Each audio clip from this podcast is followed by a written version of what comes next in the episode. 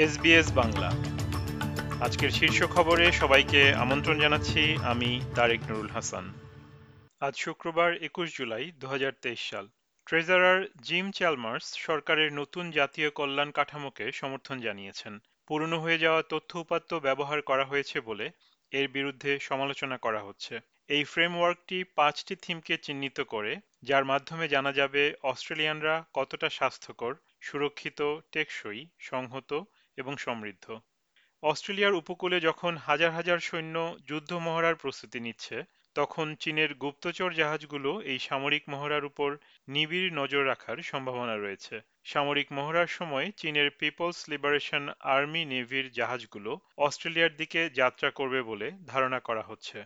কুইন্সল্যান্ডে দ্রুতগতির একটি গাড়ির দুর্ঘটনায় তিনজনের প্রাণহানি ঘটেছে। এই ঘটনায় চুরি যাওয়া গাড়ির চালকই একমাত্র বেঁচে রয়েছেন।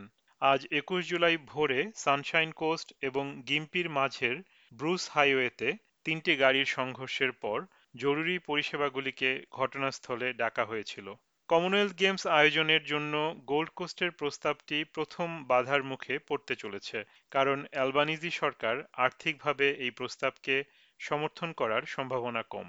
ভিক্টোরিয়া এই বৈশ্বিক স্পোর্টস ইভেন্টের আয়োজক থেকে সরে আসার পরে গোল্ড কোস্টের মেয়র টম টেইট ঘোষণা দিয়েছিলেন যে তিনি দু হাজার ছাব্বিশ সালের গেমস আয়োজনে আগ্রহী। নিউজিল্যান্ডের অকল্যান্ড শহরের বন্দুকধারী মাতু রিডের হামলায় দুই ব্যক্তি নিহত ও জন আহত হওয়ার ঘটনার পূর্ণাঙ্গ তদন্তের প্রতিশ্রুতি দিয়েছে দেশটির পুলিশ। দেশের সরকার ও পুলিশ উভয়ই রিডের অপরাধপ্রবণতা আরও বেড়ে যাওয়ার পেছনে কোনো কারণ রয়েছে কিনা সেটিও খুঁজে দেখবে বলে জানিয়েছে। স্টকহোমে কোরআন পোড়ানোর পরিকল্পনা হওয়ার পর বাগদাদে বিক্ষোভ হলে তারপর ইরাকে নিযুক্ত সুইডিশ রাষ্ট্রদূতকে বহিষ্কার করেছে ইরাকি কর্তৃপক্ষ। ইরাকি সরকার ঘোষণা করেছে যে তারা সুইডেন থেকে তাদের জ্যেষ্ঠ কূটনীতিককেও প্রত্যাহার করছে। তবে একই সাথে দেশটি সুইডিশ দূতাবাসে হামলা ও অগ্নিসংযোগের নিন্দা জানিয়েছে।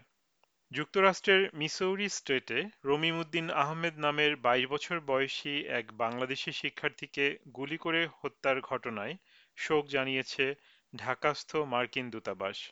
গতকাল বৃহস্পতিবার দূতাবাসের ফেসবুক পেজ থেকে এই শোক বার্তা দেয়া হয়। এবারে খেলার খবর। অ্যাশেজের চতুর্থ টেস্টের দ্বিতীয় দিনের খেলায় এই মুহূর্তে সাতষট্টি রানে এগিয়ে আছে ইংল্যান্ড। প্রথম ইনিংসে ছ উইকেট হারিয়ে তিনশো সতেরো রান করে অস্ট্রেলিয়া দল। জবাবে চার উইকেট হারিয়ে তিনশো চুরাশি রানে ব্যাট করছে ইংল্যান্ড ক্রিকেট দল।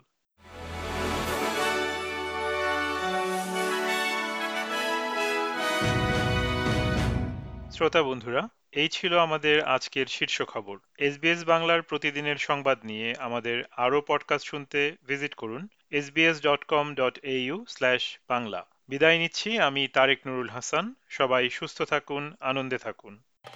আমাদেরকে লাইক দিন শেয়ার করুন, আপনার মতামত দিন। ফেসবুকে ফলো করুন এস বাংলা